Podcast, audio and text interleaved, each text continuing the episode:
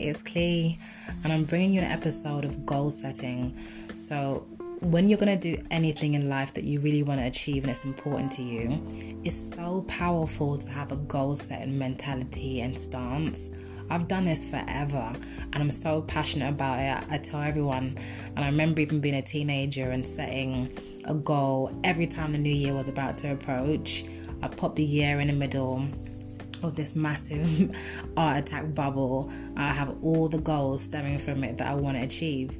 Obviously, as time's gone on, and I've had different experiences and come across different techniques and met different people that have shared with me, I've got a really nice way that I go about doing it now. So I'm going to share with you guys. So, first of all, I just want to list to you a few set of books that are really helpful and powerful for setting goals. One of my favorite, because it lets you create your own book in a sense, is definitely the Big Dream Journal by Kai Kai Kane. They do a lot of accessories. 10x Rule by Grant Cardone. Creating Your Best Life by Caroline Miller. Your Best Year Ever by Michael Hyatt. Also have Goals by Brian Tracy. The Undefeated Mind on the Science of Construction and Indestructible Self by Alex Lickerman. Nine Things Successful People Do Differently by Heidi Grant Halvorson. The Desire Map by Danielle LaPorte. Hard Goals by Mark Murphy. The Power of Positive Thinking by Norman Vincent Peale. So, those are a few really great books to get yourself started if you don't have any. This Big Dream Journal book was bought for me as a gift because I'm such a goal crusher and I'm always setting goals every year. And someone bought this for me as my sister as a um, present, and I love, love, love it. So, like I said, in this book, you pretty much create your own book of life, your own dreams, and it's your journal. So, the first thing that you really want to do in your goal setting to really make it powerful, and this is just my perspective that I'm sharing with you, is you want to really dig deep and you want to think about what is your passion and what's your purpose. So, those are powerful questions to really ask yourself. So, if we broke that down, it's really great for you to first of all think to yourself, what am I passionate about in life? And you could just take your time and make a couple of notes. You might start off with one or two bullet points. So, if I shared a couple with you to give you an example,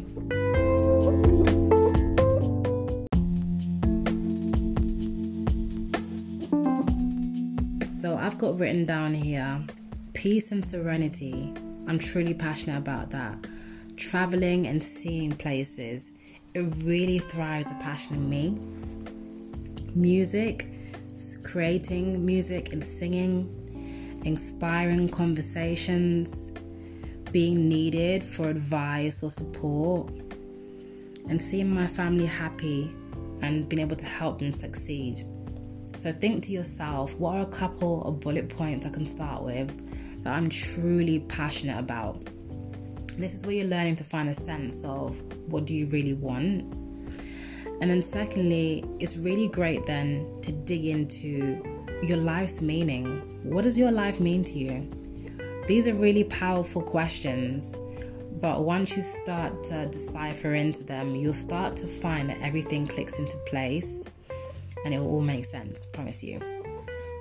So, in terms of meaning, again, give yourself to pop down a couple of bullet points to begin with.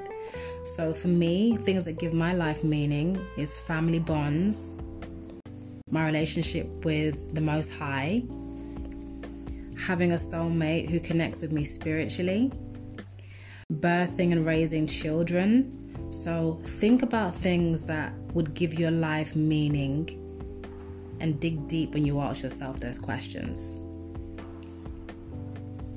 Okay? So, one thing that's really powerful that I never forget as a really famous quote is it's one by Albert Einstein, who's a fellow Piscean like me.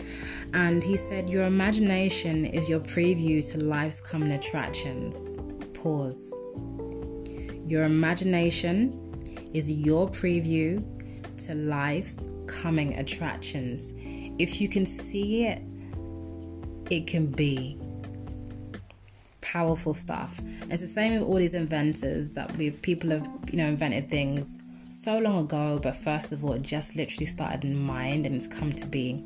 The same can be for your goals. So, next, then, it's really powerful for you now you've got your meaning and your purpose to pull together a vision board. So, I'm really creative with mine. Sometimes I might literally draw an entire vision board of all these things that mean something to me in, in life and that you know, spur up passion. And other times I might do it digitally on my phone and literally make a Pic Stitch. That way I'm able to see it. But what you want to do is pull together those images that stem those things from you. So I popped on there about music and creativity. I'll have a microphone and some song lyrics. I talked about family and children. I'll have a picture or an image of literally entire family, and I might even be fun and pop my head in there next to a really good looking hunk um, with some really cute kids. Um, something that really stemmed as well that was really different for me was I never had a love for flowers in the past. Uh, now I do. It's nice when you receive roses from someone special.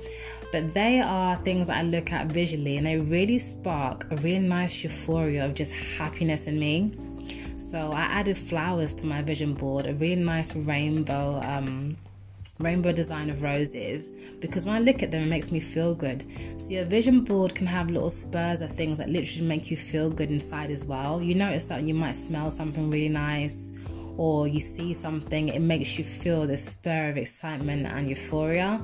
Add them to your vision board. Trust me, it makes a massive difference. Even if you've got your phone as a screensaver and you see it, it's going to make you feel good. So pull that together, whether you cut out a magazine, you draw and sketch, you add a load of words, but this is visual, so try and get as much imagery. Or you pull together a Pic Stitch that stays on your phone, your tablet, your PC, anywhere you can see it. Once you're done, make sure it's somewhere you can see it at all times. Okay. Then what you want to do after that is you want to attempt now to start writing down all the things that you want to do, no matter how big or how much they scare you. Goal setting isn't about, hmm, what can be realistic to do in the next month? What can be realistic to achieve in the next year? You might have goals that go all the way up to 10 years, but having it there as a visual and listed down means you're working on it. It's something that you're building on from now. So when you start listing down some goals now, maybe start with 10 if you feel like, you know what, I'm not sure just yet and this is new for me. Start with something small or really big, but add them all in as a mix. So you might pop on there you want to learn to cook. Some people might look at it as no big deal, but for you, it's something that's on your goal to achieve in your life. You might also add uh, you want to be a you want to get a pilot license. That's really huge for some people. Add that on. I added a, an array of things on my goals. Um, saving a certain amount of money is on there.